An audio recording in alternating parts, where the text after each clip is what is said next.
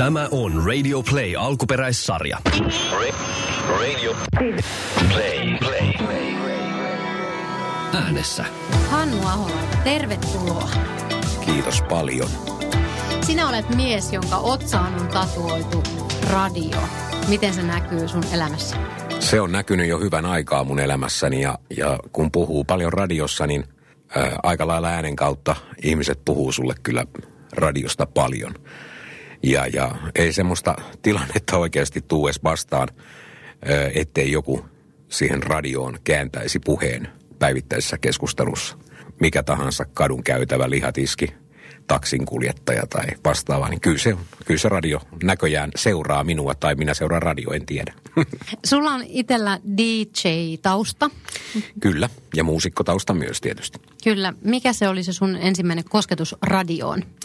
No tietysti se, että mitä radio muutti mun maailmaa. Mä en ollut pikkupoikana mikään kovin suuri television seuraaja, jos ei lasketa Wimbledonin tennispelejä, mutta tota, se, että meillä oli aina, kun olin pieni niin, ja veljessarjasta se nuorin, niin tota, kyllä meillä oli radio aina päällä. Että radion tavalla tai toisella se radiomaailma kiehtoi mua aina ja, ja sen niin kuin se, että et tässä on jotain taikaa.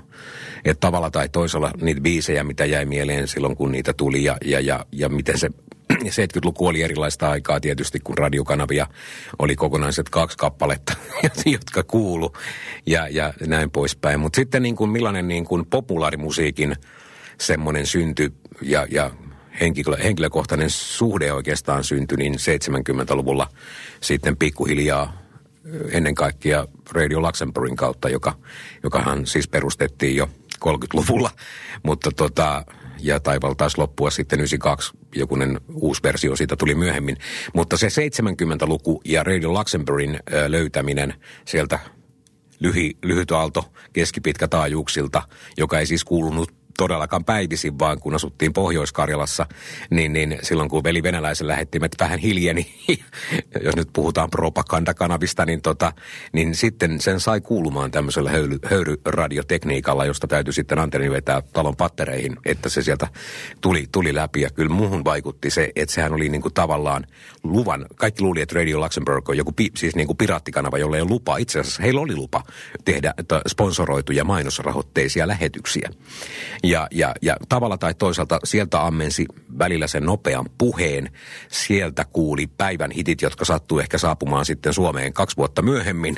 Tai jotain niin kuin, että se oli käsittämätöntä. Että sieltä jäi niin paljon elementtejä mieleen, miten, miten tehdään nopeat tempoista lähetystä. Mitä on niin kuin jingle tai, tai se, mistä sitten 85 Suomessa kaupallinen radio lähti rakentumaan. Niin kyllä sieltä paljon elementtiä jäi, että kyllä me täällä opiskeltiin sitä radion tekemistä aika pitkään. Ja sieltä sulla ö, korviin kantautui tosi mielenkiintoisia uutisiakin sitä kautta. Kyllä, joo. Elokuun 77 oli, oli, oli mielenkiintoinen. Sattuu olemaan just sinä yönä Radio Luxembourg päällä. Mä hänen siis periaatteessa mm, virallisesti mä nukuin, koska koulupäivät käynnistyi varhain ja näin poispäin. Mutta mä sain sen sillä viritettyä hiljaa sänkyni viereen aina sen höyryradion, siitä, siitä se kuulu. Ja sitten myöhemmin sain sen kuulumaan myös tämmöisellä Blaupunkt-merkkisellä radiolla, joka oli vähän nykyaikaisempi, mutta se on, se on radio, jonka tahtosi jostain löytyisi vielä punaista nahkaa oleva radio, niin jotenkin se tuoksukin vielä tulee siitä läpi, niin tota, sieltä sitten kantautui siinä yönä, että Elvis on kuollut. Ja, ja, ja tota noin, niin King is dead. Ja, ja se, ne toisti koko ajan sitä Memphis, Memphis-uutista siinä ja sairaalassa menehtynyt. Ja ikänsä ja 42 vuotta ja kaikkea. Että kyllä se, niin kuin, se oli jotenkin aamulla. Kukaan ei edes välttämättä uskonut, kun mä ruokapöydässä sanoin sen, että Elvis on kuollut. Ja tavalla tai toisella se oli semmoinen momentum, vaikka niin kuin pikkujätkänä tiesi, että se Elvis on kova juttu ja näin poispäin. Ja, ja, ja, ja näin poispäin. Mä olin nähnyt ehkä jotain TV-esiintymisiä tai kuullut biisejä. Mutta tota, kyllä tavallaan niin, että on, on, on toi kova. Että mehän nähtiin täällä, luettiin lehdistä, että, että, että hänellä on kartanut ja hän on, mm. hän on palvottu pop-tähti ollut jo 50-luvulla lähtien ja suoritti asepalveluksen Saksassa ja kaikkea muuta vasten ja vai, hänellä on kaunis vaimo. Mutta tota, kyllä täällä niin kuin liikehdintä tapahtui tosi hitaasti. Ehkä sen Radio Luxemburgin kautta sitten löytyi myöskin se, että, että kauppoihin, vaikka asuttiin tuolla perämettässä, jos näin e, e, saa rumasti sanoa, mutta ehkä vähän korkeakulttuurin ja populaarikulttuurin ulkopuolella, niin silti julkaistiin lehtiä. E, oli saksalaisia lehtiä, en Saksaa osannut, mutta kuvat oli kivoja.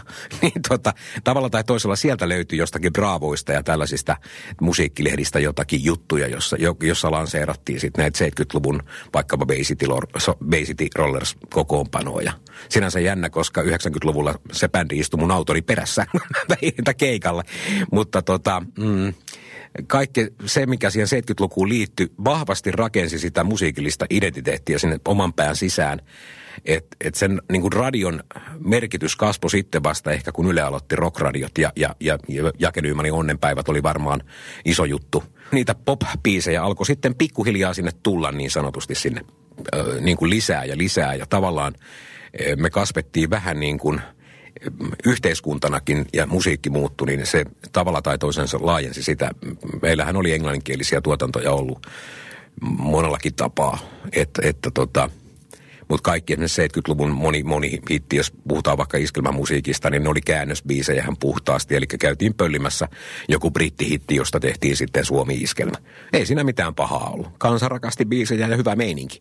Mutta se, että niin kuin tavalla tai toisella, kun 80-luvulle tullaan ja, ja tämä koko, koko juttu alkaa sitten muuttua, niin siinä, siinä vaiheessa niin kuin kun niitä ensimmäisiä kaupallisia radio varmaan ne oli jo monella ajatuksena, että tämmöinen voisi tulla. Että päästäisiin Ylen ikeistä pois ja tulisi, tulisi vyörymä.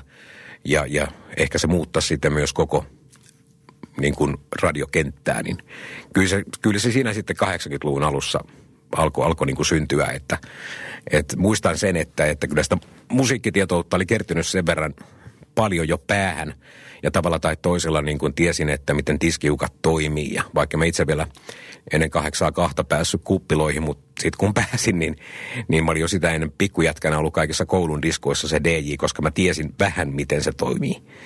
Ja, ja bändit meillä menestyi siihen aikaan, keikkoja oli hurjat määrät kaikilla kokoonpanolla, mitä me tehtiin, niitä tuli ja meni. Ja kun siinä musiikissa oli niin paljon kiinni ja läsnä, niin, niin, niin tavallaan se koko ajan niin jää sinne, että pitää olla utelias että mitä siellä popparimaailmassa tapahtuu. Totta kai siihen itselläkin oli vähän semmoinen kummallinen kuva, että, että on tämä hienoa Amerikkaa ja tästä tulee mun ammatti. Niin, no siitä tuli sitten loppupeleissä tästä, tästä radiohommasta mun ammatti, mutta se 80-luku, mikä ö, oli sitten jo muutoksen tekijä selvästi ja, ja, ja popmaailma muuttui ja kasvoi täällä Suomessa ihan toisiin mittakaavoihin, niin kyllä se koko ajan siinä alitajunnassa oli se, että tuosta pois tulla radio niin kuin radiopersona, että niillä on jotenkin niin helkkaristi valtaa. Että jotenkin kun tiesi, että Radio Luxemburgin, jos siellä soi sun biisis, artistin, bändin biisi, niin se oli automaattisesti hitti. Sillä oli niin paljon valtaa. Mutta se sitten, kun tullaan Suomeen ja pikkuhiljaa, ehkä nyt siihen aikaan vielä enemmän tämmöinen jäykkätahtoinen Yle ei sitä niin katsonut positiivisin silmin aluksi sitä popparitouhua, niin tota, mutta sitten kun se lähti lentoon, niin siitä se sitten pikkuhiljaa. Mutta se vielä hauska puoli oli se, että totta kai siihen aikaan nauhoiteltiin, moni muistaa vielä kelanauhat, no niin meni pikkuhiljaa pois muodista, mutta missä studiotuotantoja totta kai niihin tehtiin, mitä mekin bändin kanssa nauhoitettiin kelanauhoille paljon biisejä. Mutta sitten kasettipuoli kun tuli ja jokaisessa nuoren miehen autossa oli tietysti se kasettisoitin, niin, niin äh, isot jätkät, mä puhun aina isoista jätkistä, niin tota, ne ei oikein tiennyt, että millaista musaa pitäisi autossa soittaa ja mulle tuli aika paljon pyyntöjä, että voitko nauhoittaa tämmöistä ja tämmöistä mun kasetille. Niin mä tein sitten niitä. Ja sitten mä joskus tein sen källejä, että mä rupesin spiikkailemaan niiden väliin, koska mulla oli semmoiset vanhat stereot, joilla pystyi, jos oli pieni mikki, niin tavalla toisella mä vähän treidailin sitä sinne C-kasetille. Ja sitten mä tein yhdelle källin ja, ja, ja tota, siitä tuli aikamoinen polemikki. Mitä sä menit puhuun sinne väliin? Olihan se hauska. Mä varmaan luin jostain jotain lehdestä tai vastaavasta. Mutta... Mitäs biisiä siellä oli? No en kyllä muista. Jätkät halus tietysti semmoisia biisejä, jotka tehois mimmeen. Niin, kato mm, varmaan, var... Niin, slovariosastoa varmasti. Että Sitten 80-luvun puolivälissä, kun kaupalliset radiot aloitti ja, ja jos lasketaan, mitä tapahtuu 85-90 välissä, niin Ylekin on pakko uudistua, syntyy radiomafiat, sitten tulee Radionova ensimmäinen kaupallinen radio, valtakunnallinen kaupallinen radio. Siinä oli melkoinen myrsky siinä kahdeksan vuoden aikana. Jos alkutaivaalla oli kivinen kaupallisilla radioilla, niin näin poispäin. Niin, Radio City. Ja, ja, joo, ja, ja, ja tietysti radio, radion lakeudestahan lähti, että siinä oli nippu aika nopeasti, jotka aloitti. Samaan aikaan, mutta siihen aikaan sitten jo omaa jalkaakin väliin ja, ja, ja sitten taisi olla ihan ensimmäinen semmoinen, minkä mä tein, oli 86, että missä pääsin sitten toteuttamaan. No se oli kyllä melkoista vitsiä ja hyvä, että oli yön lähetys.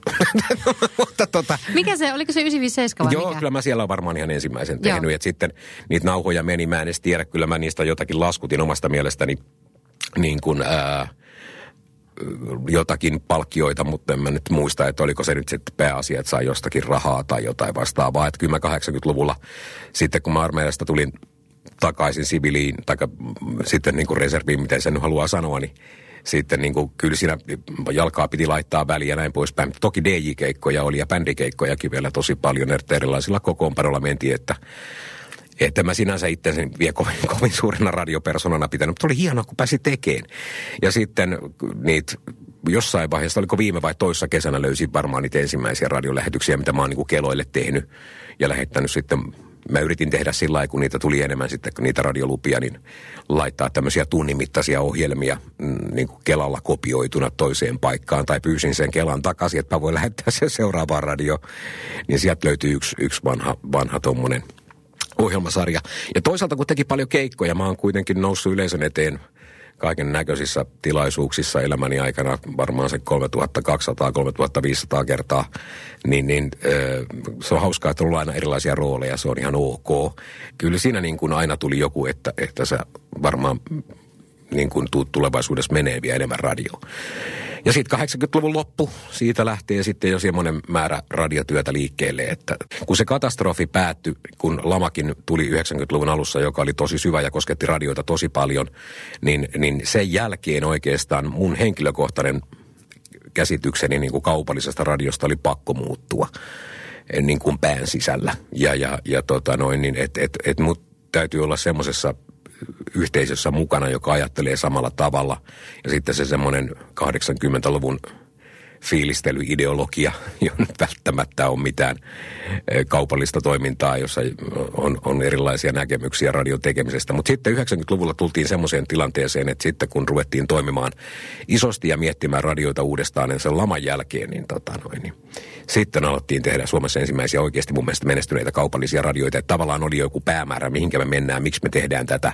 Oli jo vähän dataa käytössä siitä, että nyt nämä sudenkuopat poistuu, että mihinkä nämä on kompastunut nämä tämmöiset radiolähetyksen tekemiset ja, ja kaikki muu vastaava. Että 90-luvun alussa oli muun muassa samassa radioasemalla, radiolla, radioasemalla töissä, jossa jossa tota noin, oli kyllä vahva usko, että tämä menee tästä vielä kaupaksi ja kaikki päättyy hyvin ja näin poispäin. Ja muistaakseni tulin töihin semmoiseen aikaan, että kun mä tulin töihin ja tein, siihen aikaan oli vielä osittain, moni saattaa muistaa, kirjoituskoneet ja, ja tota, moni vanha tekijä tietää myös, että siihen aikaan kaikki teoston raportoinnit tehtiin ihan käsin.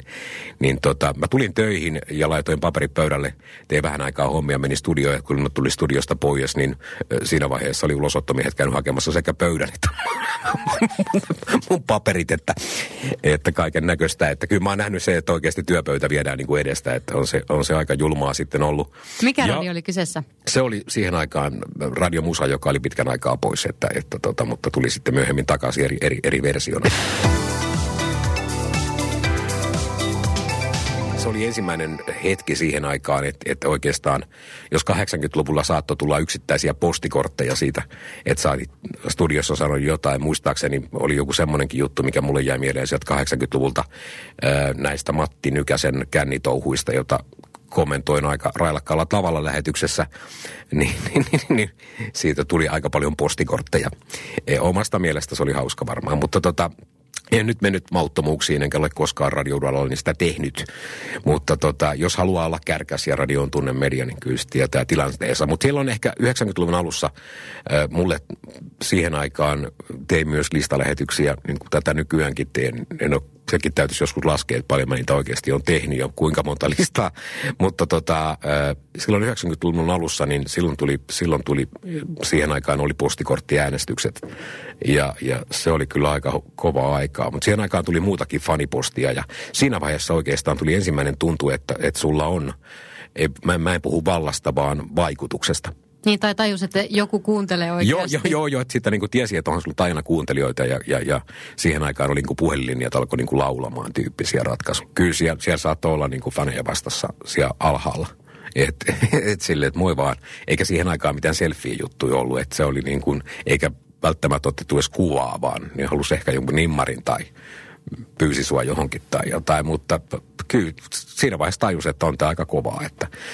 Mutta ei siinäkään, siellä oli pari semmoista erikoishommaa siinä 90-luvun alussa, että sitten kun te, teet enemmän, oot enemmän esillä ja, ja käytät ääntäsi ja teet tämmöistä ja tämmöistä, niin sitten tajuat, että, että, että tässä on niin kuin, tässä on niin kuin olemassa erilaisia asioita, miten tämä radio ihmisiin vaikuttaa. Ja, ja ehkä sitten niin kuin ensimmäiset semmoiset niin kuin vähän isommat niin kuin lähestymiset vaikkapa fanipuolelta, niin kyllä ne menee siihen sitten niin kuin 92-93, että ei niinkään, että se olisi ollut kummallista, että ei niitä olisi tullut, vaan se, että niin kuin silleen, että onko tämä oikeasti totta, että kyllä mun oven takana käytiin ja kaikkea muuta vastaavaa, että niin kuin, sittenhän tässä 2000-luvulla on tullut tosi vakavia juttuja vastaan, että, että niin, eihän se jäänyt sinne 90-luvulle suinkaan. Ei todellakaan jäänyt. Että kyllä sitä Kerro on, siitä. Kyllä siis, no joo, siis täytyy sanoa, että aina niitä on tullut kaiken näköisiä ja puhumalla on, on selvitty, mutta kyllä sitten niin kuin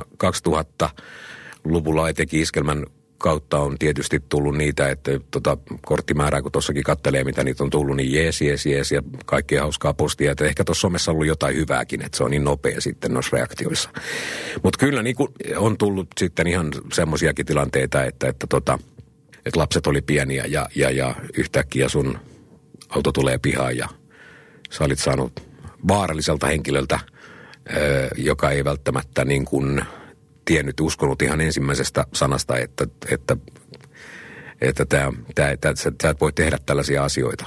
Ja, ja tota noin, niin pimeänä iltana sitten niin kuin, tulee varoitusvalot syttyy pihassa ja että mullakin on turvajärjestelmät olemassa, niin tota, ja oven taakse ilmestyy tämmöinen henkilö, joka, joka ei ihan niin kuin silleen hyvällä asialla välttämättä, tai on, tai on hyvällä asialla omasta mielestään, joka ei siis liity millään tapauksesta, että tämä ei ole niin kuin mikään negatiivinen hyökkäys radiopersonaa vastaan, vaan tämä radio, toimi, radiohenkilöä vastaan, vaan tämä oli ihan niin kuin fani, joka halusi vaan tulla vähän enemmän ovesta sisään. Ja tota, häntä kehotettiin poistumaan ja hän sitten kyllä lähti, lähti siitä sitten aika nopean keskustelun jälkeen – ja, ja tota noin, niin toisen hyökkäyksen jälkeen mm, mä tein, mä en ollut itse kotona silloin. Niin, hän tuli toisen kerran. Joo, hän tuli vielä toisen kerran. Sitten oli, tämän, tässä oli jo välissä ollut monta kuukautta, että tuli toisen kerran ja päiväsaikaan. Ja tota noin, niin äh, sitten kun oli tarpeeksi monta kertaa tämä toistunut, niin sitten se meni poliisille ja näin poispäin. Että kyllä siinä niin kuin, se on ainoa kerta, kun ihan poliisiasti. Että kyllä, kyllä niitä kotisysteemejä on tullut. Että on tullut ihan semmoisia tablisiakin juttuja, jotka niin kuin tulee huutaa portilta, että voiko mä ottaa kuva. No voit. Tämä poliisikeissi, niin uskoko sen jälkeen, kun se meni poliisille? Valitettavasti ei ensimmäisen kerran jälkeen. Ja, ja, ja itse kävin sitä sitten selvittämässä ja sitten, sitten piti aut- pyytää vielä apua ja sitten sain kyllä poliisilta apua ja näin poispäin. Ja selvisi sitten asioita, että miksi hän oli näin käyttäytynyt ja näin poispäin. Mutta tota, kyllä noita on ollut kaiken näköistä. Tämä on tämmöinen iku- ikuisuuskysymys, joka tavallaan kuuluu tähän, mutta... Onko ne vaikuttanut jotenkin sun elämään? Kyllä ne välillä vaikuttaa. Että kyllähän siinä niin kuin on se, että kun sä et ole yksin, vaan siinä on, siinä on sitten perhekin aina mukana ja, ja näin poispäin. Niin kyllä niillä aina on niillä vaikutusta siihen ympäröiväänkin maailmaan aika paljon. Niin joutuu vähän kuitenkin tsekkailemaan. Joo, joo, ja se, että, että tota noin, niin kyllähän se on niin kuin aina, että kyllä noita tarinoita tuolta maailmalta löytyy. Että jos niin kuin hakee vielä niitä ehkä 80-luvun vaikutteita, jotka niin kuin teki niin vahta, isoja, isoja vaikutuksia, niin Radio Luxemburgin jälkeen tietysti ehkä American Graffiti-leffa, joka on tämmöinen jenkkityylinen, joka perustuu vähän, vähän siihen radiotähteyteen, että kun 80-luvulla väitettiin, että video tappaa radiotähdet, niin ei se, ei se niin käynykkään. Radio vaan muuttui nopeammin kuin se music televisioni, mutta ehkä vielä on se, että kun on niin kuin nähnyt jonkun Wolfman Jackin ihan livenä ja kätellyt häntä, niin, niin kyllä se niin kuin tajuaa, tajuaa sitä, että mitä sillä radiolla voi tehdä. Ja siinä on hyvä esimerkki, vaikka American Graffiti on osittain kuitenkin ja suurimmalta osalta fiktio, mutta kyllähän siinä on jo niin kuin sitä ideologiaa, että kuinka joku persoona, jota kukaan ei tiedä, kuka hän on, että se on se rautamaski kuitenkin siinä edessä, mikä radiossa on aina, niin tota, se on, se on semmoinen juttu, että, että vaikka saisi Starba ja Stara, niin siltikin niin kuin tavalla tai toisella sen oman henkilökohtaisen minän suojeleminen on, on iso tehtävä. Ja, ja vaikka kuinka haluaisit olla maailman paras tyyppi, niin se on vaan totta, että et sä voi kaikkia miellyttää ja kaikkia niin kuin syleillä ja rakastaa tässä maailmassa, että se on niin kuin, se on jotenkin jännä juttu, että, että sitä, sitä on, on kyllä miettinyt pitkän uran varrella, että, että, että tota noin, niin mikä on se radiominäkuva ja kuinka paljon se eroaa sitten siitä omasta minästä. Että toisilla se persoona on hieman erilainen ja toiset tietää sen, että se rautamaski on oltava, kun sä menet. Mutta mä, mun, mulle ei ole siinä mitään ongelmaa. Villit, hullut 80-90-luvun päivät paikallisradioissa. Säkin oot niin kuin melkoisia sirkustemppuja päässyt tekemään. No Mi- kyllä mä Mitä kaikkea? kaiken, kaiken näköistä, että, että tietysti jos ottaa sen, mikä oli kovin juttu, että muistaakseni helsinkiläiset aloitti tämän, että pitää olla tämmöinen liikennereporteri. No sitten muistaakseni helsinkiläisillä, oliko heillä helikopteri vai lentokone, niin Tampereellahan mä otin ekana käyttöön sitten tota, että helikopterilla tehdään. No Tampere on sen kokoinen kaupunki, ei vieläkään, että tarvitsisi välttämättä taivaalla lentää, mutta ehkä sitten se verbaliikka, mikä sieltä kopterista saadaan pihalle. Kaikki tehtiin siis ihan livenä, niitä ei leikattu eikä pätkitty, vaan me lennettiin muistaakseni kolme päivää viikossa, iltapäivät ruuhkaajat, sitten lauantain ruuhkaajat. Ja tota, se oli aika jännää. Mä en ollut mikään kauhean niin kuin lento, lentämiseen innostunut tyyppi, etenkä helikoptereilla. Varsinkin alussa mä olin ihan kauhun tasapainoa, että mitä tämä, tässä pitäisi tehdä radio, ja mulla oli vasemmassa korvassa, mä en siis itse ollut, ollut ratissa, vaan, ja, ja vaan mulla oli kuski. Ja tota noin, niin mulle tarjottiin mahdollisuutta, että mä olisin voinut suorittaa sitä, että se olisi niin kuin sekä ajanut itse, että, että sitä tehtiin. No, huh, huh. Ehkä nyt ei kuitenkaan. Ja tota, kyllä niitä tehtiin se oli aika hurjaa puhua. Muistaakseni siinä vaiheessa kilpailijakin aloitti samaan aikaan. Heillä ei ollut helikopteria, että heillä oli sitten tämmöinen vanha kunnon fokkeri. Kuka nämä maksoi tämän? Joo, meillä oli siihen aikaan, tota, siihen aikaan oli muistaakseni vanha kesoili, eli nesteen edeltäjä. Ja, ja tota, ne, ne oli sponsoroituja lähetyksiä. Ei siinä nyt sponsorin nimeä mainittu, mutta siinä oli, siinä oli ihan tunnareilla mentiin. Ja, ja se oli, ne oli hienot tunnarit. Niitä oikein mainostoimistot kävi värkkäämässä ja, ja kaikkea muuta vastaavaa. Et, ja sitä liveä tehtiin ja kyllä siellä niin kuin sattui ja tapahtui. Kyllä me päästiin sitten pari kertaa ihan niin kuin paalupaikalta todistamaan niin kuin onnettomuuksiakin. Että kyllä siellä nyt semmoisiakin oikeita hetkiä tuli ja näin poispäin. Mutta joku hiljainen lauantai aamupäivä – Tampereella, että ei ollut mikään niin superaamu näin poispäin, niin kyllä siinä enemmän kerrottiin, että missä on vapaita parkkipaikkoja. mutta, mutta, mutta pari kertaa oltiin sitten ihan niin kuin tositilanteessa, että iso, iso rysäys ja, ja, ja tota noin, niin kilometrien jonot joka suuntaan ja pörättiin sillä päällä. Ja sitten meillä oli myöskin skaboja, että me saatettiin ajaa jonkin Näsjärven päälle ja meidät piti bongata. Ja, ja sillä voitti meidän helikopteripaitoja tai jotakin karkkipusseja tai jotain, mutta se oli hauskaa. Sitten multa kysyttiin, että tänne avat, Tampereella avattiin silloin joku kauppakeskus ja että mä olisin mennyt siihen kopterin jalaksiin kiinni, mutta olisi köytetty siihen ja mä olisin heitellyt 50 seteleitä sieltä. siihen ei saatu lupaa, että kyllä näitä ideoita oli. Ja, ja muistan, kun tota, ää, mä oltiin, mulla oli kolme kuskia siellä koneessa sillä että ne vaihtui aina, että oli, oli yksi joka oli tuolta sotilaspuolelta lainassa, että, että kuka oli päivystyksessä silloin, niin se lähettiin sen kyytiin. Ja tota, no, sitten oli omistaja itse ja sitten oli tämmöinen kaveri, joka oli just saanut leiman paperiin. Ja sotilaskuljettaja oli kyllä, niin kuin, hän oli hyvin vakaa. Hän tiesi, että lujaa voi mennä ja turvallisuus ennen kaikkea ja näin poispäin. Ja mä sitten yksi päivä oli monen tuuli. Ja tota, sellainen pieni 70-luvun helikopterimalli ja James, James Bond kokoa itse, niin, niin tota, se oli sitten tota noin, niin me lenneltiin vähän aikaa. Sitten mä kysyin siltä, että, tota, että, että kuskilta, että ootko koskaan miettinyt, että aika, mitä pitää tehdä, että jos toi propelli meidän, niin kuin, toi pysähtyy tuossa yläpuolella. Että vähän mennään kuin kivi alas, että pystyykö tästä tekemään mitään. No, tässä on tämmöinen hätäkatkaisija, että kun tästä vääntää, niin se saattaa vielä pyörähtää sillä lailla, että mennään aika kolin alas, mutta voidaan säilyä, säilyä hengissä. Että tässä on tämmöinen hätäjuttu.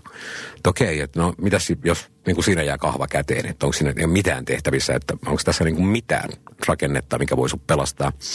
Ja sanoi, että ei siinä oikeastaan mitään muuta kannata tehdä kuin se, että meet kumaraan, että, että pistä tonne pään tonne polviin ja mieluummin avaat vetskari. Okei. Okay. Niin ja sit varmaan tiedät, mikä niin kuin sieltä pitää kaivaa esiin. Okei. Okay. Auttaako se jotain tässä asiassa? Ei se mitään auta, mutta tutkijalautakunnalla on ihmeteltävää. mutta kyllä niin kuin se musta huumori tietysti kuuluu siihen asiaan ja kyllähän siellä niin kuin erikoisia tilanteita just saattoi olla semmoinen pakkas aamu jotain ja mekin säilytettiin, se oli kylmässä hängarissa se. Me aamulla tyrättiin se semmoisella pienellä lavetilla, jos oli renkaat alla pihalle ja käynnisteltiin ja annettiin se vähän aikaa sen kopterin lämmitä. Ja näin poispäin. Yksi aamu niin pirun kylmä se ei lähtenyt käyntiin, niin me haettiin hiusten kuivaa ja sulateltiin sitä vähän aikaa. Et siitä vaan sitten jatkat taivaalle, että kyllä näitä on kuule kehitelty. Ja kyllä, siihen, kyllä siitäkin tuli palautetta ja ne väit, sain kovasti siitä väitettä, että mä pelkään siellä. No kyllä mä varmaan ensimmäiset kerrat, kun sillä mentiin niissä tuulissa, niin pelkäsinkin, koska me tultiin aika lailla erilaisissa viistokulmissa sillä niin kentällekin takaisin, että, että oliko meillä kolmella sitten, kolmella neljällä lennolla vähän parempi kopteri, mutta kyllä ne on aika erikoisia ollut. Että milloin mä oon tehnyt lähetystä sitten, jos puhutaan tuommoista ulkolähetystuotannosta, niin oliko joku penkkariajelu, mikä piti selostaa livenä kanssa kuorma-auton lavalta. Ja mä en päässyt sinne kuorma-auton lavalle, vaan mä join sinne reunalle roikkuun, koska kuorma-auto lähti menee. Mä en enää uskaltanut mennä, niin mä oon mennyt tuon Hämeenkarun sillä, että mä teen lähetystä. että mä roikun siinä kuorma-auton reunalla lavalla kiinni. Ja voin kertoa, että ei ollut ehkä maailman mukavin paikka tehdä sitä lähetystä. Tai että.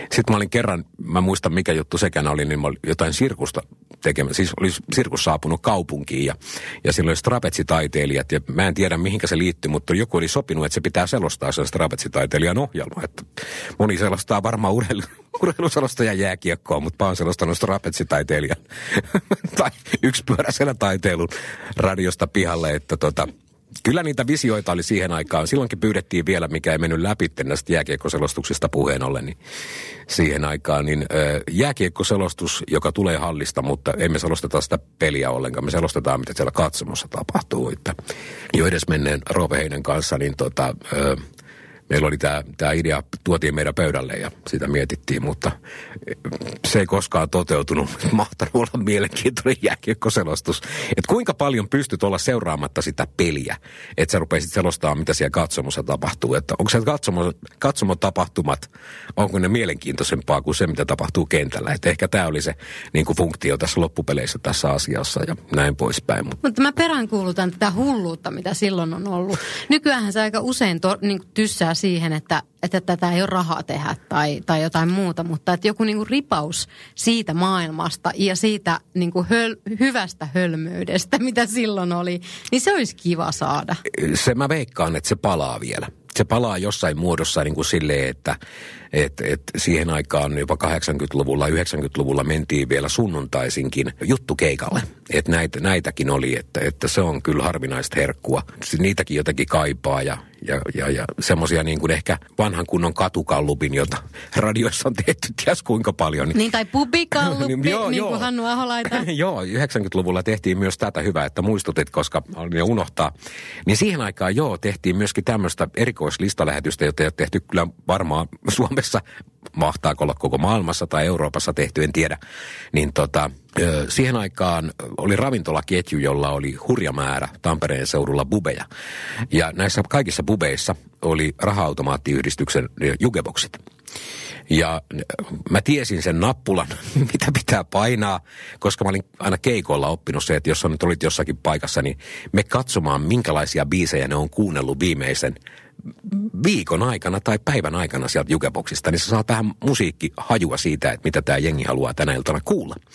Ja mä tiesin, että miten top 10 saa siitä automaatista esiin. Se näytti niin biisit, mä laitoin ne paperille, keräsin ne biisit studioon ja sitten mä menin lähetysautolla. Siihen aikaan oli näitä hemmetin isoja lähetysautoja. Chevy Baanista se tuplaversio, jossa oli sitten ulkolähetystekniikka ja sen sai yhdellä meillä koottua. Niin se lähetys tehtiin oikeasti sieltä bubista. Ja, ja tota noin, niin, äh, mä kiertelin niitä sillä lähetysautolla – se oli muistaakseni lauantai-iltapäivisin, koska silloin jengi meni jo näihin pubeihin perusvakkarijengi ainakin, niin tota, ja siihen aikaankin pidettiin myös sitten vielä illan päätteeksi, jos oli tarvittu, tai iltapäivän päätteeksi, niin tietokilpailut. Mulla on seurannut nämä tietokilpailut muuten mua maailman alusta asti, niin ö, siinä vaiheessa sulla oli maailman parhaat listakommentaattorit, koska se lähetys tuli sieltä bubista, jossa sitten mä tein oikeasti niin kuin mikin kanssa töitä ja kuulokkeen päässä töitä. Paitsi, että mä juonsin sitä listaa siellä livenä, siellä oli tietysti radio, radio täysillä ja päällä. Paikalliset pubin ihmiset saivat sitten niin kuin kommentoida näitä biisejä. Ja, ja jostain kumman syystä siihen tuli tämmöinen pieni twisti mukaan, että koska oltiin pubissa, ne ajatteli, että kyllähän toimittaja juo kaljaa. mä, mä en välttämättä näin työaikana, kiitos niin näin poispäin, mutta kanti, kantiksi rupesi hoitaa. Mulla varmaan siellä 40 juomatonta tuoppia joka pöydällä, kun sieltä lähti menee, että mun täytyy kerätä nyt kamat pois, että nähdään taas ensi viikolla, että pupilista jatkuu. Ja kyllä se oli kyllä erikoinen kokemus, että siellä oli tämmöisiä tosi tyylikkäitä trendipupeja ja sitten kun sanotaanko vanhalla termillä aika räkällä pohjalla mennään, niin kyllä siellä niin kuin erikoisia tilanteita sattui kesken listalähetyksen, että tota, biisit tuli toki studiosta, ne ei tultu siitä automaatista, vaan mä toimin, synkkasin koko ajan sitten sen studion päässä olevan päivystäjän kanssa, että sieltä lähti biisit soimaan, että kyllä siinä kylmä hiki valuja. Ja, ja en muista kuinka monta pubia mä kolasin niitä läpi, mutta ei siinä mitään. Ovesta siinä. olla kuski. no kun siinä aikaan opeteltiin jo tätä yksin hoitaa kaiken tekniikkaa, niin kyllä se on, se on, sekin on kyllä ihan totta, että kyllä noita erikoisia ideoita siihen aikaan, toisaalta niitä oli silloin hyvä tehdäkin. Ne erottu, erottu sieltä normaalimassasta ja, ja tavallaan viikonloppuisin kannalta ei uutistoimitus ollut suoranaisesti töissä. Niin, niin näin poispäin. No, mä nyt kuitenkin uutistoimituksessakin ollut töissä, että kyllä täytyy sanoa, että jotain siitäkin asiasta tiedän. Että tiedän myöskin, että miten joskus paikallisuutisia tehtiin siihen aikaan.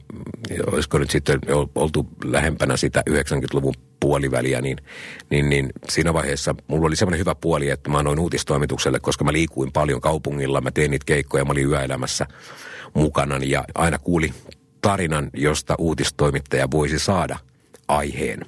Ja siellä kyllä kuuli siellä miesten vessassa Laarilla aika uskomattomia juttuja, että kyllä sieltä lähti aika moni iso uutinen sitten liikkeelle, josta tulikin sitten iso uutinen. Että vähän niin kuin silleen, että toiminko oikein tyyppisesti ratkaisun. Ja, ja sitten on ollut semmoinen, mikä oli myös mielenkiintoinen, muistaakseni tein päivälähetystä ja, ja oliko pankkiryöstö ja sitä pankkiryöstäjää lähettiin niin kuin jallaamaan niin, että poliisikin kuunteli mua, koska mulle tipahti koko ajan studion tietoa, autovarkauksia.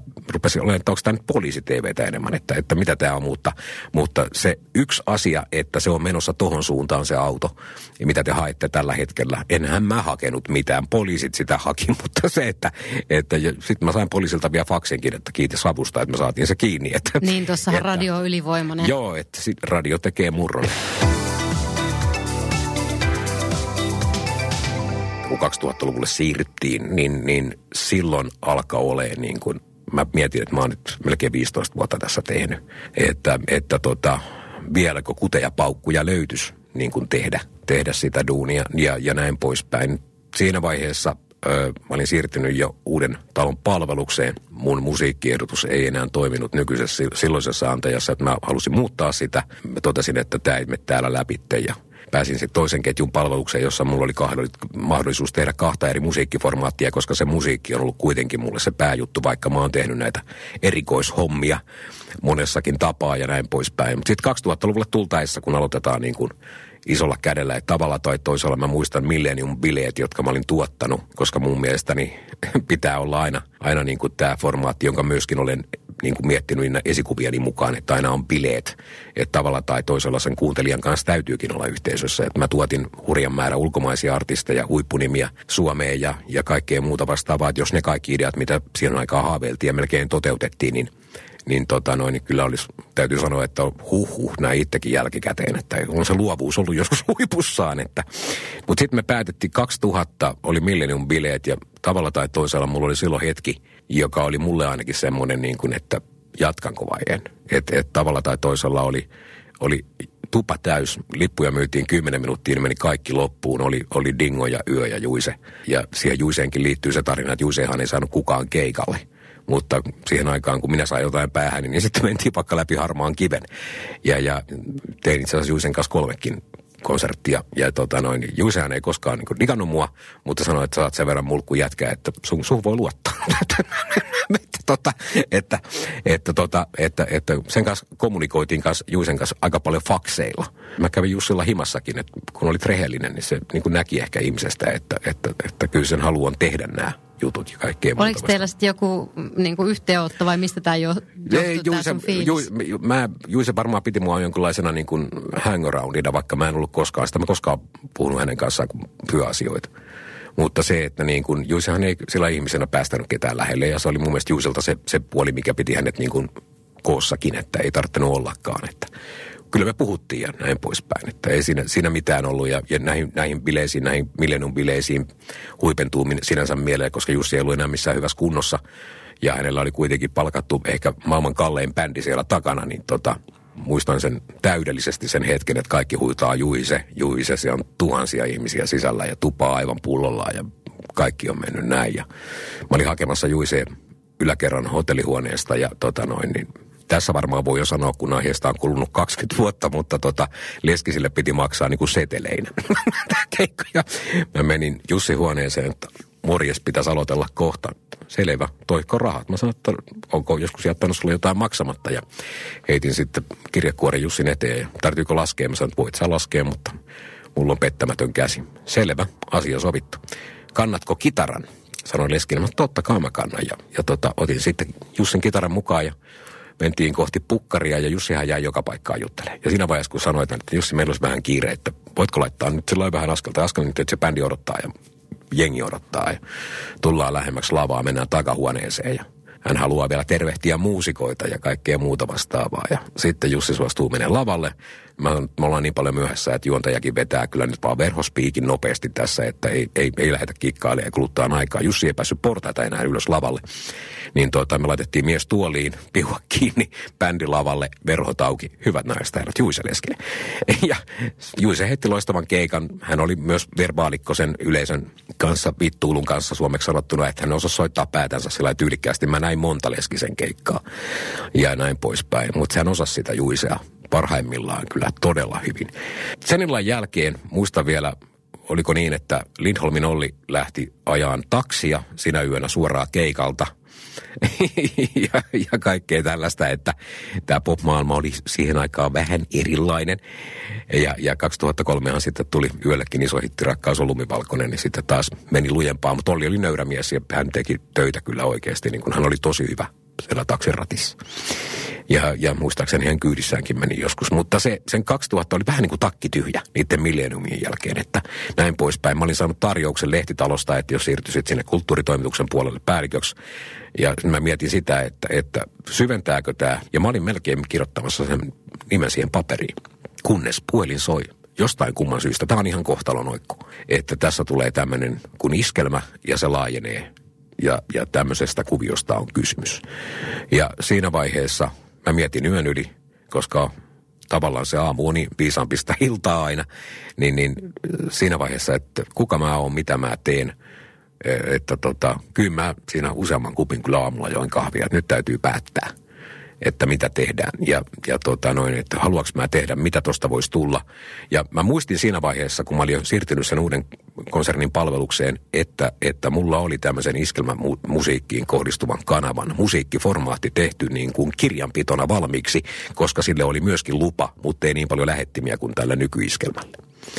Ja, ja, ja sen kun mä vertasin vähän näitä kahta soittaria sitten, näitä soittolistoja, minkälaista niin musiikki-ideologiaa siinä oli kahdessa eri formaatissa. Ne oli tehnyt siis minä ja toinen, ja, ja, ja tota noin niin, Ojalan Ari oli tehnyt sen iskelmän ja mä olin tehnyt oman iskelmän tietämättä toisistaan. Ja kun me laitettiin, mä laitoin ne paperit tuohon nenän eteen vierekkäin, niin 75 prosenttia niistä oli samoja biisejä. Niin tavallaan se ratkaisi sen sen, että mä lähdin iskelmään mukaan. Ja, ja että tässä on ideologia. No, kun iskelmä taas aloitti sitten 2000-luvun alussa laajenemisen kautta, että kotkalaisesta pikkuradiosta oli lähetty sitten niin kuin maailmanvallotukseen, niin kyllä siinä aika monta vuotta meni, että meidät tässä odotettiin tosissaan. Mutta se on aina sen radion alkutaival, se ei ole helppo. Radion mahtavin ja suurin tunne on se, kun joku asia lähtee lentoon. Se radion nousukausi on aina. Se on, se on niin kuin paras fiilis ikinä, mitä sä tällä alalla koet. Sä voit olla festivaalikentällä ja huudattaa 40 000 päistä yleisöä. Se on varmaan ihan jees. Korvat huutaa hosiannaa ja, ja, ja näin poispäin. Mutta mikään ei voita sitä fiilistä, kun radioasema lähtee voitto, voittojen tielle. Et siinä vaiheessa oikeastaan iskelmähistoriastakin on pakko sanoa se, että sitten kun meni puoli miljoonaa rikki, niin siitä meidät ruvettiin ottaa tosissaan. Että mikä tämä tämmöinen kanava, kauheat minuutit, ostovoimainen yleisö ja kaikki asiat on niin kuin kohdallaan ja kaikki niin kuin kumartaa ja hyppii tasajalkaa, että mikä, mikä, mikä. Se oli kyllä mahtava fiilis niin kuin se, että kyllä mä sitten niin kuin siinä vaiheessa vuosi ton päätöksen jälkeen, että, että mä en lähtenyt kirjoituspuolelle, niin kyllä se tuntui sitten oikealta. Mulle tarjottiin nuoriso-ohjelmasta juontopaikkaa. Totesin, että mä en haluaisi muuttaa Helsinkiin ja, ja, ja oli jossakin sitten kyllä vieraana jossakin musiikkiohjelmassa ja ja myös Megavisassa. Totta kai, ei unohdeta Megavisaa. Ja sitten mä juosin, sitten mä olin mukana myös jossakin, mikähän Starkin karaoke show, jos mä olin tuomarina, joka tuli myös TVstä. Se ei ollut kauhean menestys, se oli Idolsin semmoinen esimuoto. Sitäkin kuvattiin laivalla. Ehkä semmoinen ensimmäinen, jossa niin kun mun käsikirjoitus puoleni sitten näkyi vielä isommin, oli Mansarokin legendat joka tuli sitten 90-luvulla, joka oli myös menestys, jossa tehtiin historiaa menestykselle niin kuin kunniaa ja sille Mansarokin perinteelle. Siihen pyydettiin myös kakkososaa, jota mä en sitten enää kirjoittanut, koska mä kirjoittelin sitä pääasiassa niin kuin yön tunteina, kun mä ehdin. No jotenkin ne toi TV-kuvat on semmoisia, että, että no nyt se on valmis ja se on tehty ja sitten mä tavallaan hautaa sen, että, että kyllä mun maailmani elää siellä radiossa, että se on niin kuin vahva tekijä. Virkkula, Ari Ojala ja sinä 2000-luvun alkupuolella nollasta miljoonaan kuuntelijaan. Se on suomalaista radiohistoriaa. Miten sä ajattelit tuota aikaa nyt? No se on suomalaista radiohistoriaa, sitä se on. Me laajennuttiin oikeaan aikaan ja uskottiin siihen, mitä me tehtiin. Joo, olihan se vähän äijäkerho ja, ja vähän siinä varmaan ekotkin törmäili näin jälkikäteen, kun ajatellaan, mutta tota, jotenkin se usko siihen tekemiseen oli kuitenkin niin suurta ja, ja, ja ajateltiin, että ihan sama, mitä meistä, meistä sanotaan, vaikka meitä pidettäisiin kuinka juntteina tai jotain vastaavaa, eihän me, me oltiin siis kuitenkin, jos sisältäpuolta ajattelee, niin kuitenkin ihan, ihan muuta. Me haluttiin olla ihmisten kanssa, me lähdettiin tien päälle, me mentiin studio ulkopuolelle, päätettiin, että kyllä tämä Suomen valtaus ja, ja, ja radiokentän valtaus onnistuu. Ja me tehtiin paljon niitä asioita, että me mentiin oikeasti tonne kaduille mekkalaa pitämään ja, ja, ja teippejä liimaamaan sinne sun tänne. Kyllä meillä hurja määrä niitä tapahtumia olikin siinä niin kuin heti startin jälkeen. Tuli risteilyt, pienet festarit. Me tehtiin monen festarin kanssa yhteistyötä. Ja kyllä me nyt siihen aikaan sitten Timon kanssa juonettiin kyllä aika monet kissaristiäiset tässä maassa, että isommat ja pienemmät konserttisalit tuli tutuksi ja mä tein sitten vielä itsekin niitä aika paljon, että onko kaikista Suomen konserttisaleista kiertänyt 70 prosenttia täysin mahdollista. Mutta tota, se oli kiva, että oli töitä, oli vauhtia ja, ja kyllä niitä vaarallisia tilanteitakin oli, mutta sen se matka, se meni tosi nopeasti, kun siinä oli tavallaan koko ajan siinä syklissä kiinni ja se seitsemän vuotta, niin kyllä se, kyllä se oli yhtä hulinaa. Kyllä se jotenkin siinä vaiheessa se iskelmä liimaantui sitten niin kuin suomalaiseen maisemaan, vaikka moni ennusti, että 90-luvulla jo lopussa, että ei iskelmägenre menesty sellaisenaan. No iskelmäkin muuttui 2000-luvulla. 2000-luvun alussa tavallaan taas niin kuin se poppispuoli tuli musan puolesta jo sisään, että aineksia oli poimittu sitten nykyiskelmään niin kuin monesta, monesta suunnasta ja kyllähän se niin kuin muutti sitä musiikillista li- linjaa ja tavallaan sitten niin kuin tuli uusia nimiä paljon 2000-luvun alussa ja, ja jos ihan tarkkoja ollaan sen historiankin valossa, niin 2000-luvulla Suomessa alettiin tekemään oikeasti suomalaista iskelmää. Et jos katsotaan aja, aikaa taaksepäin, 50-luvulla 90 prosenttia Suomi-kappaleista oli käännösiskelmiä Amerikasta tai jostain muualta. 60-luku käännöspohjasta matskua hyvin harva menestyskappale oli, oli niin kuin kotimaista tuotantoa 70-luvulla käännösbiisien sarja sen kun jatkui, toki kotimaisen musiikin määrä kasvo. Ja sitten niin kun menee näitä vuosikymmeniä läpi, niin kyllä meillä se käännöspuoli on aina ollut aika vahva. Mutta kun tullaan 2000-luvulle, mitä tapahtuu? Syntyy uusi iskelmä ja, ja syntyy täysin uudet musiikin tekijät – moni rokkarikin alkoi tekemään iskelmää ja tavalla tai toisella kaadettiin raja-aitoja. Että kyllä tuossa oli niin semmoinen niin kuin Berliinin muuri olisi kaatunut noista musatekijöistä. Ja nykyään on tilanne se, että kaikki voi tehdä kaikkea, joka on se ideaali tilanne. Se, että kuka saa sitten hitin, niin sehän on yhtä tai vaivalloista kuin ennenkin. Että tota, joskus muistaakseni Katari Helena taisi aikoinaan sanoa, että, että hän ei välttämättä menestyisi enää tänä päivänä, niin kuin jos hän tulisi uutena artistina – että siihen aikaan, kun Hymylehti tai pari muuta mediaa teki jutuja, kiersi tanssilavoja, niin tähti syttyi hyvin helposti. Että nykyaikainen, nykyajan artisti, hänen työmääränsä on satakertainen siihen nähden, mitä heidän piti tehdä. Se on varmaan ihan totta. Ja, ja tietysti tähti taivaalle mieli porukkaa, mutta kun sinne ei vaan pääse sillä niin kuin heittämällä. Että mä joskus 90-luvulla olin kouluttamassa artisteja, eli mä olin artistikouluttaja, niin kuin vieraileva ope siellä, luennoitsija ja näin poispäin. Puhuin tulevaisuuden artisteille – ja ainakin niille, jotka sinne halusin tähti taivaalle mukaan, niin mä lohdutin aina heitä sanomalla, että tämä on hieno ala, että yksi miljoonasta onnistuu. Että tossa Tsemppiä. Tsemppiä tyyppinen. Juu, näin, juuri näin. Mutta se, että niin kun, se, että musiikissa ja musiikkimaailmassa, mediamaailmassa, viihdemaailmassa on erilaisia ammattiryhmiä. Ja eihän mustakaan rokkaria tullut, vaikka pitkään yritinkin. Varmaan haluaisin vieläkin ehkä. Mutta tota, ei tulluna. Mutta se, että niin kun mä löysin itteni jostain toisaalta – ja ehkä semmoisesta ruudusta, johon mä olin helvetin hyvä. Niin, ja saithan sä vähän tätä musiikkiuraakin. Niin, se tuli vähän niin kuin tuossa kautta rantaan sitten ja sai julkaista levynkin. Tosin, tosin ehkä, ehkä musiikkityyli ei ollut sitä, mitä ehkä ekana ajattelin, mutta, mutta mentiin sinne aika lailla ei ollut suoraan isojen poikien lauluja, mutta peräkammarin pojat pääsi nauravat nakit sitten levyttämään ja saivat julkaista oikean albumin. Ja, ja kyllä siihenkin kokoonpanon tuntuu tässä edelleen törmäävän, että koska me tehdään comeback, niin sitä aikaa odotellessa taisi olla aika, aika jyhkeän näköistä liikehdintää tällä hetkellä vanhemmilta herrasmiehiltä siellä lavalla, mutta kun tuolla isolla festarilla lavalla esiintyy ja, ja tota, Sukkahousuissa. Mulle, joo, sukkahousuissa ja muista vielä, oliko levyjulkaisukeikka vai mikä se oltiin laivalla ja silloin managerimme Ilkka Vainio seisoi eturivissä katsomassa meidän keikkaa ja tota noin, niin en halua pahoittaa tällä tarinalla kenellekään mieltä, mutta tämä on pakko sanoa.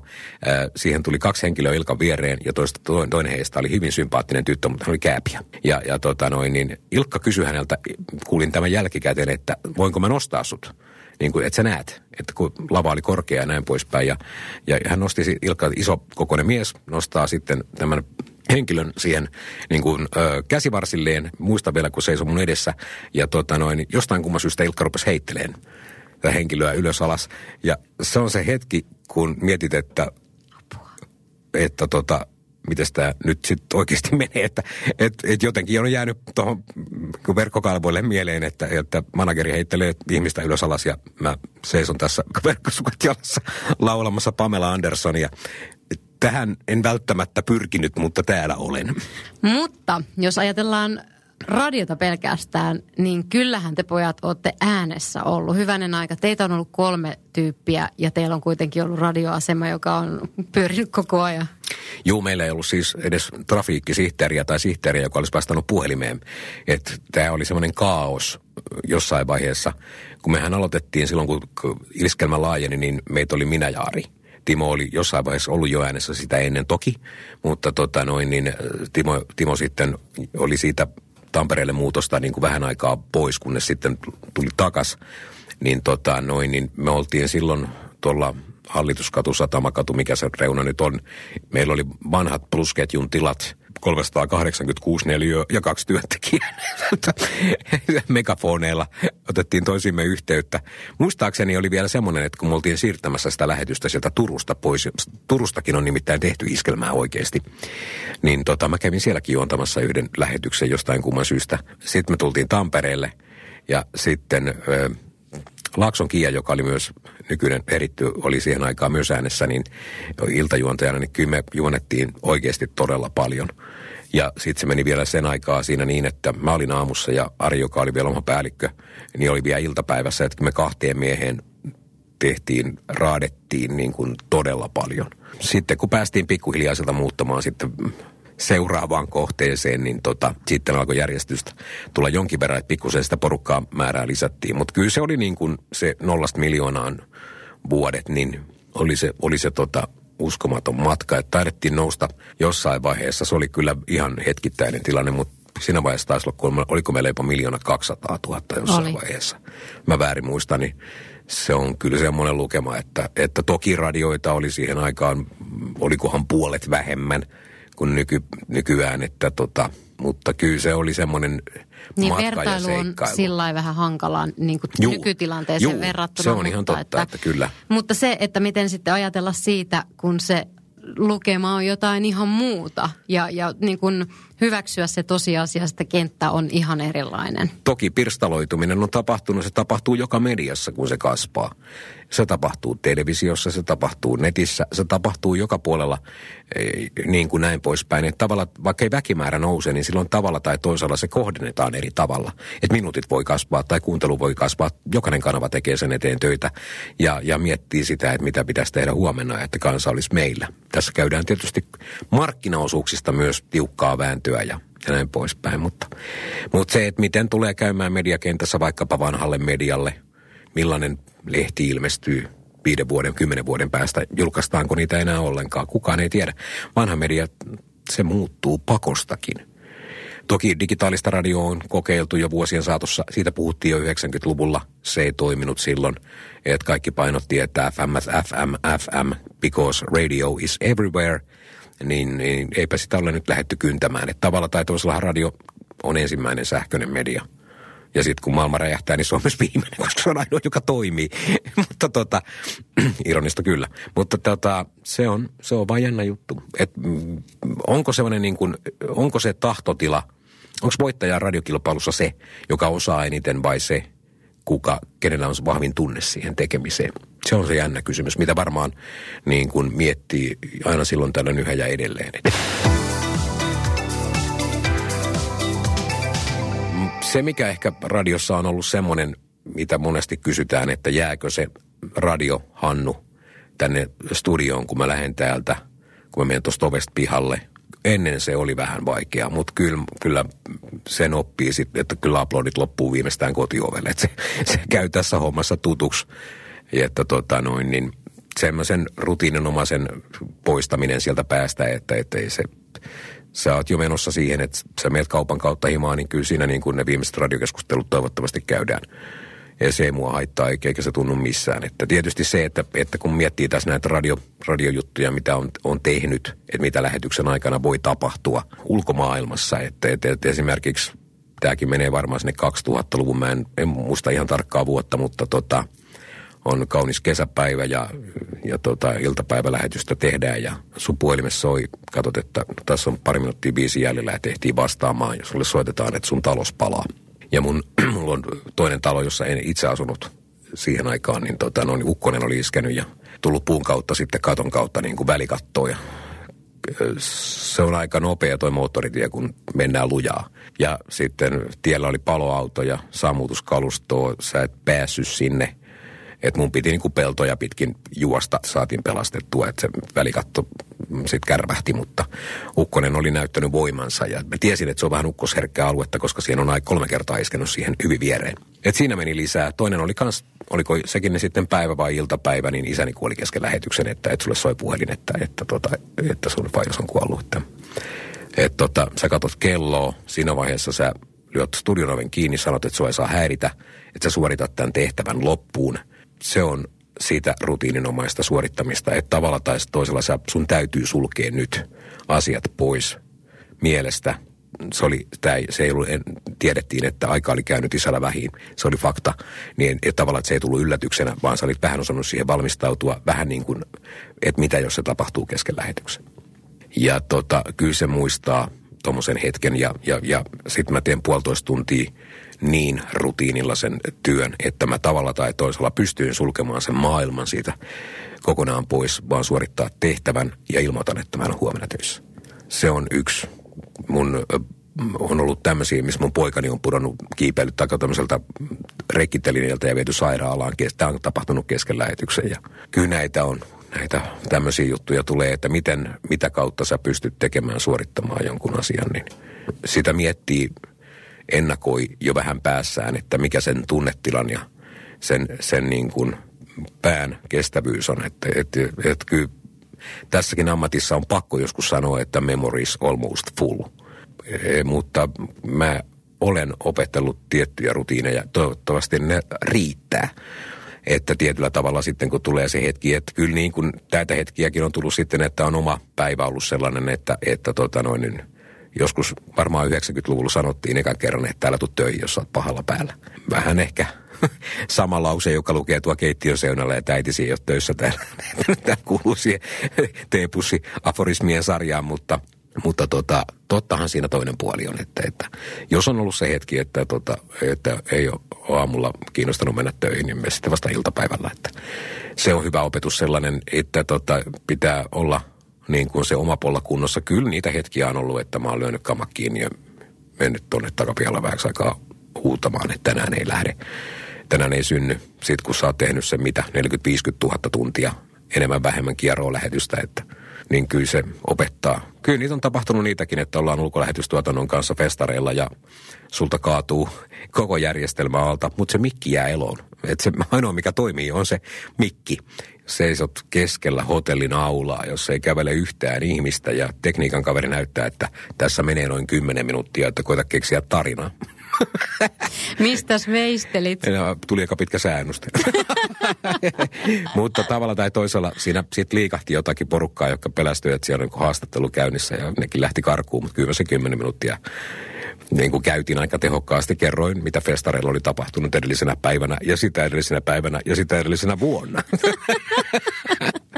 Sellaistahan tämä tää, tää niin radioon perustuu mielikuviin, kielikuviin ja, ja toisaalta sitten flow-tiloihin. Ja noin niin kuin radiopersonaa, kun itsestään katsoo, niin, niin, niin tota, kahdenlaiset tyypit menestyy radiossa. Tämä on jännä juttu yhä ja edelleen. Eli hauskat ja asialliset tyypit. Ja jos saat välimuoto siitä, mitä sä ehkä eniten oot, niin, tota, niin, niin kyllä se on niin kuin semmoinen varmin tapa tehdä sitä radioa. Mutta kyllä tietysti se, että kyllä näkee, että jos kun tulee katastrofin hetkiä lähetykseen, mikä tahansa tämmöinen niin kuin isku mihinkä tahansa. Muistan silloin, kun öö, 9-11 tapahtui aikoinaan, niin tota, mulla oli jostain kumman syystä, tämä oli ihan sattuma, niin tämä ei ollut vielä iskelmän aikaa, tämä oli sitä erillistä kanavaa, niin CNN päällä en tiedä miksi oli. Olinko selannut jotain kanavia TVstä ja, ja, ja sitten CNN pyörittää tätä, että joku kone osuu tuohon. Ja se ensimmäinen otsikko oli siellä, että pienkone on osa, osunut pilvenpiirtäjään. Sitten kun sitä seurattiin, niin sitten tapahtuma lähti kehittyä, niin oli, olihan se aika käsittämätön. Tämä on hyvä esimerkki siitä, että, että mitä tapahtuu sitten, että mikä on se ensimmäinen media, mikä siellä reagoi. Se on se radio. Sitten on tietysti ollut tämmöinen, mitä kotimaassa on tapahtunut, iskut tai jotain muuta vastaavaa, että kun muistan Estonian uppoamisen, mä olin tullut keikalta yöllä, siis mä olin lähtenyt vielä niin kuin ilt- iltapäivälähetyksen jälkeen vai keskipäivän jälkeen iltakeikalle. Mä tulin neljältä aamulla himaan, menin parvekkeella käymään, koska tuli savun haju.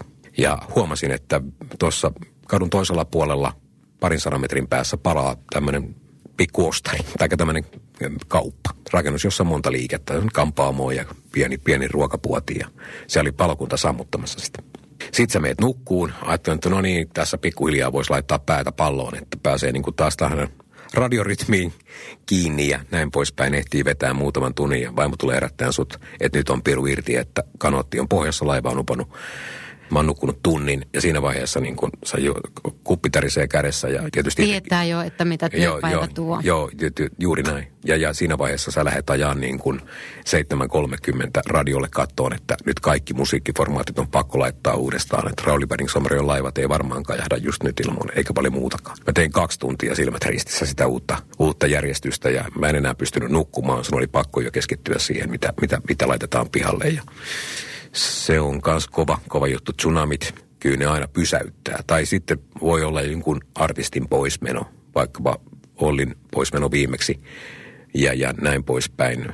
Että tässä on tämmöinen gaala tulossa ja kaikki uudestaan. Tämä vaikuttaa miljoonan suomalaisen elämään. Tämä koskettaa edelleenkin kirkan poismeno mä muistan jostain kumman syystä, missä mä oon ollut, kun joku on vaikkapa menehtynyt niin, tai, tai tapahtunut jotain, niin kyllä se aika nopeasti se, se jotenkin sinne tulee, syntyy se tunnemielikuva kyllä sinne päähän, että niihin eh, hetkiin niin kuin palaaminen, niin se on niin kuin, se on aika nopeaa, että tavalla tai toisella sen, sen muistikuvan liittäminen saattaa, jos jossain yhteydessä tätä asiaa käsittelee vaikkapa uudestaan, vaikka nyt kun me puhutaan tästä, niin mä muistan ton hetken, ton hetken, ton hetken tosi hyvin.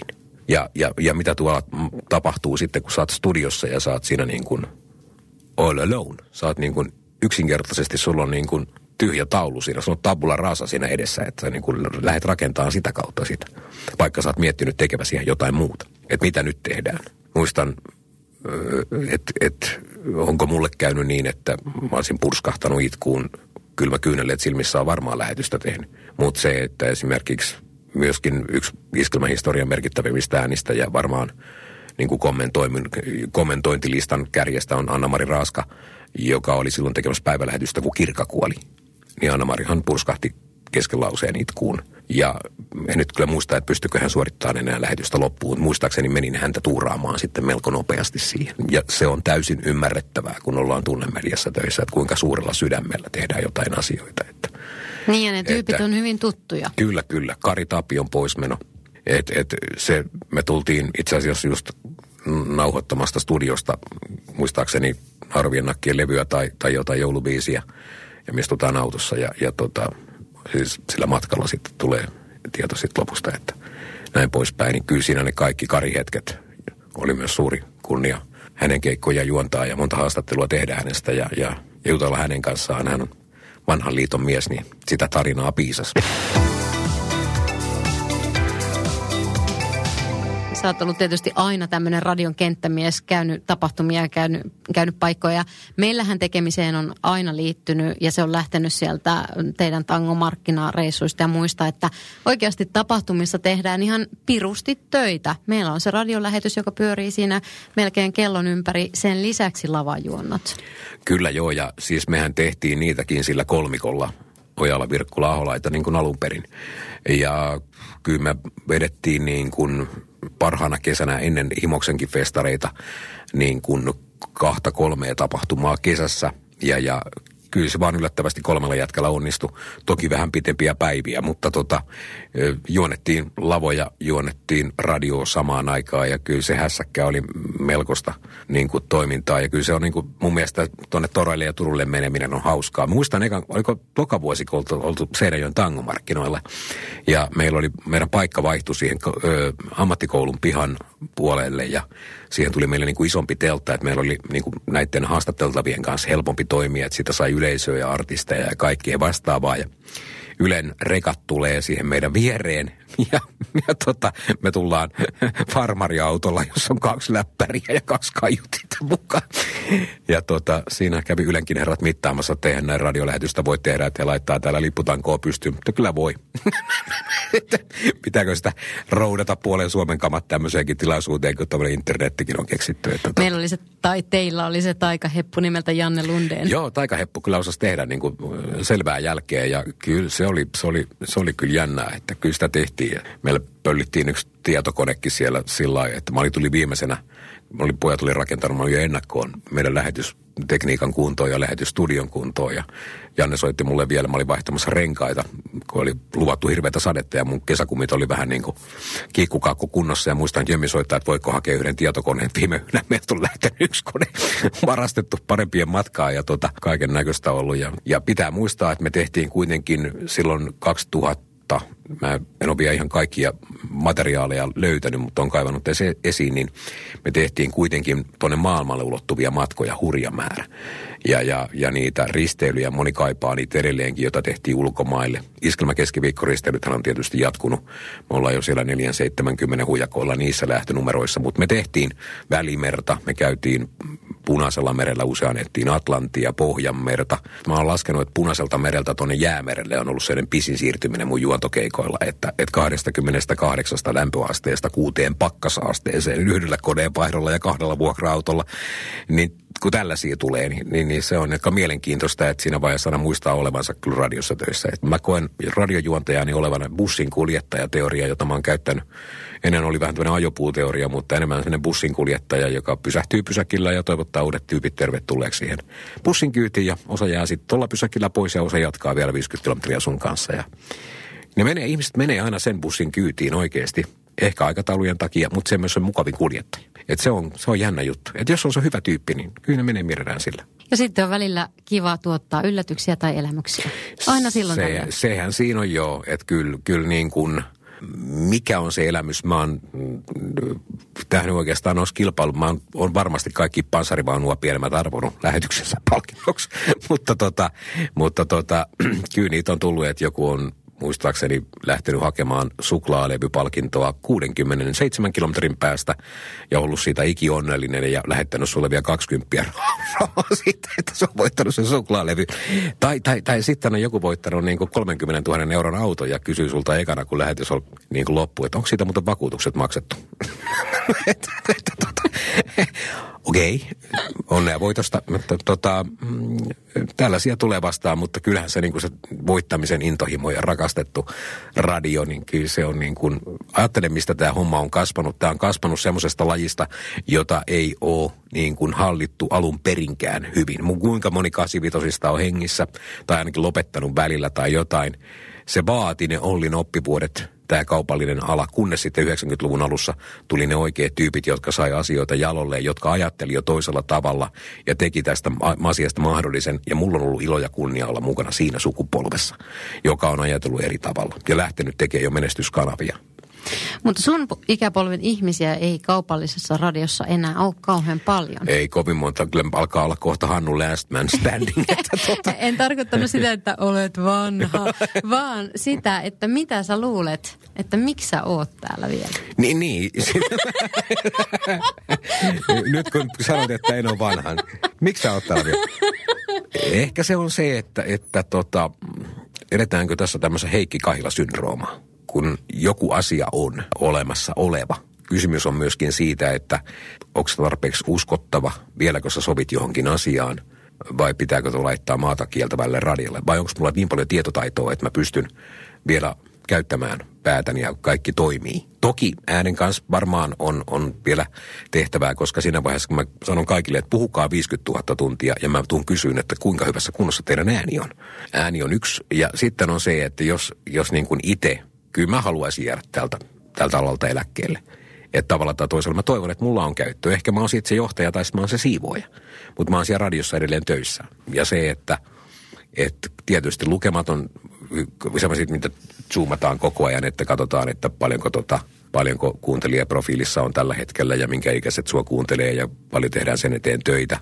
Sitten sun pitää olla aika lailla tämmöinen sosiaalinen hahvo kuitenkin. Radio ei ole itsestäänselvyys. Radion sisimpään meneminen, niin, niin se vaatiikin aika pitkän tahtotilan, että tavalla tai toisella radioon niin kuin synnytään.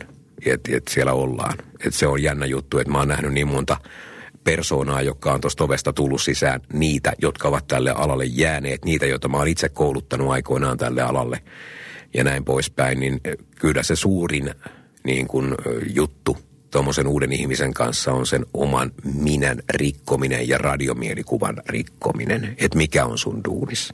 Ja että tota, kyllä mä tuota so- somesukupolvea niin kuin vähän mietin, että millä tavalla ne haastaa itsensä radion tekemiseen. Siinä on, siinä on todella paljon niin kuin potkua, että ne tavallaan niin kuin pitää sitä somea itsestäänselvyytenä joka asiassa. Ehkä se onkin, mutta totuus on myöskin se, että se saattaa olla myöskin se, joka vie sulta aikaa siinä, mitä sä oot oikeasti tekemässä. Että tavalla tai toisella yksinkertaisen radioformaatin selittäminen ei ole sitä, että, että, tota, että ajatella sitä, että varmaan 10-15 vuotta sitten, niin, niin tota, tai puhutaan vaikka 90-luvusta, niin ei, ei, ei radioalalla ollut tuosta ulko, ulkonäköpaineita. Että et, et, tota, ei ollut. Ja kyllä radiotyöntekijän ensimmäinen lähtökohta on tänä päivänäkin sen sun äänen, verbaliikan, äänenkäytön, hengitystekniikan ja kaikkien muiden sisältöjen opiskelu, käyttö ja tarkoitus, niin tota, kyllä siellä monelle tulee sitten tenkkapoo, että, että sä voit olla hirveä naamanvääntelijä tuolla stand-up-puolella tai jotain muuta vastaavaa. Sitten sopiiko radiotyöläinen televisioon, jos aikoinaan niitä poimittiin sinne ja, ja, ja kokeiltiin, ja ei toiminut toimi, ei toiminut, ei toiminut toimi. Että sielläkin ei siellä kaikille tapahdu il- asioita ilmatteeksi. Jotkut tulee radioon, sitten huomaa, että enemmän on käyttöä vaikkapa näyt- TV-puolella, tuolla puolella, täällä puolella. Sit, sitä kaavaahan ei ole olemassa, mutta se, että niin kuin tänä päivänä niin kuin kampaa tukkas, koska meillä on somekuvaukset tänään, niin joo, okei, okay, toi on ihan ok. Mutta tota, tämmöisiä, niin kuin, se, se, jonka ei pitänyt olla tärkeä asia, onkin yhtäkkiä kasvattanut taas niin kuin merkitykseltään tuolla täällä niin kuin radiokentässäkin, että toki ymmärrän asian, mutta se, että niin kuin kyllä, kyllä se monelle tulee tukka pystyyn siinä asiassa, että hetkinen, että mitä mä oon tekemässä, että ei täällä oteta kivoja somekuvia ensimmäistä varttia. Mä lisään siihen sun listaan pari asiaa siitä, että miksi sä oot vielä radiossa. Into, halu, uteliaisuus. Ehkä nämä on ne asiat. Ja, ja sitten niin kuin saisi olla se ensimmäinen, joka pystyy jäämään tältä alalta eläkkeelle. Siis niin kuin sen takia, että tämä olisi, ihan puolestahan tämä on se viimeinen lupakausi. Että samana vuonna, kun nämä radioluvat loppuu, niin mä pääsen niin kuin eläkkeelle. Ja mä oon sanonut senkin jälkeen, että mä voin tulla kesätöihin, että mulle se on ihan ok. Mä oon ollut täällä aina. Mä voin sammuttaa nämä valokuvanaloginen lähetys loppu. mutta tota, mutta tavallaan kun on aina ollut radiossa, niin se on niin kuin, mä, mulle se on niin kuin, se on edelleenkin. Mä, kyllä mä mietin sitä niin kuin joka päivä, että et, et tavalla tai toisella on toi hieno ala. Että kyllä mä oon kiitollinenkin tällä alalle. Et sanokaa mediatyöntekijä, joka pystyy tekemään sen 45 vuoden, yli 45 vuotta tällä alalla töitä. Jos mä saan olla se, niin mä oon kyllä ikionnellinen. Ei mua niin kuin, tää on ollut semmoinen matka, että sitten kun se 45 vuotta saisi täyteen, niin olisihan se kova. Ja, ja se, että intohimo halu, tahto tehdä. Mä varmaan rakastan enemmän tällä hetkellä duunia niin kuin koskaan, kun vertaa sitä, että kun hullun myllyssähän sulla on niin kuin sata pakkaa koko ajan käsissä, ja vaikka se olisi monen mielestä hienoa, niin se ei kyllä välttämättä ole sitä, koska se hässäkkää on niin paljon koko ajan siinä menestyksen riemussa ja kaikessa muussa. Niin. Mutta ehkä, ehkä se voi olla, että jotenkin se radio vaan kiehtoo mua yhä ja edelleen. Ketä kollegoista tämänhetkisessä Suomen radiokentässä ihailet? Saa kehua. Saa kehua. No, mä en oikeastaan näe semmoista persoonaa tällä hetkellä, joka, jota kopioisin suoraan. En. Mä tiedän, että musta on tehty yliopistolta jotain väitöskirjaa. Niin suohan ne kopioi, mutta, niin, mutta ketkä Mut siis niin kuin hyvin. Kaiken näköistä tämmöistä juttua on niin kuin ollut. Tiedän, että, että kopsattu on ja niitä on tunnustettukin. Mä sanon, että no mitä, Kari Tapio sanoi aikoinaan, että se on, hän kopioi Elvistä aikoinaan. Hän sanoi, että joku kopioi Kari Tapio, niin Kari sanoi, että no ainakin hyvää kopioita. se on niin kuin se lähtökohta, että eihän mitään voi omistaa. No kyllä sieltä varmaan voisi nostaa vielä niin kuin vanhoille möröille. Ehkä Nikula Jone näkee, että intohimo on rockmusiikkiin edelleen, vaikka persoonaa on pehmennetty kovin siellä televisiossa. Miksei niin kuin Honkamikko tuosta vaikkapa oman talon sisältä ole semmoinen, joka tuntuu, että, että täydellinen ajatusmaailma siihen, mitä tehdään, mihin mennään ja, ja näin poispäin. Siinä on pari loistavaa esimerkkiä siitä ja, ja, ja sitten niin kuin se, että, että, että kyllä menestystuote voi syntyä – monellakin tapaa. Varmaan Oku Lukkaisella hän kehitti täysin oman formaatin, vaikka musiikki olikin ysäriä ja näin poispäin. Siinä on hyvä, pari hyvää esimerkkiä sitä, että, että miten sä kehität sitä omaa tuotettas, mitä siellä on. Että, että kyllä mä tavallaan niin kuin ehkä naisissa kaipaisin vielä sitä Jenni Pääskysaarta, jo, joka oli tota, paitsi juontajakollegansa kohtaan välillä vähän hyökkäävä, kunnes hän sitten rakastui loppupeleissä siihen. mutta, tota, mutta, mutta toisaalta hän perusteli aina sen niin kuin vastapallon siihen niin kuin sen mies vasta, mies ja nainen aamujuontajana. Kemiat toimii hyvin, vaikka Linnaahde Kuukka tällä hetkellä ihan loistava niin kuin, näin poispäin. Meidän oma, oma aamushow on hyvä ja kaikkea. Et kyllä niin kuin, mä en ajattele sitä sisältöä, mä ajattelen niitä, mitä siinä kokonaisuudessa tapahtui just nyt kahden minuutin sisään. Mitä siellä tapahtui?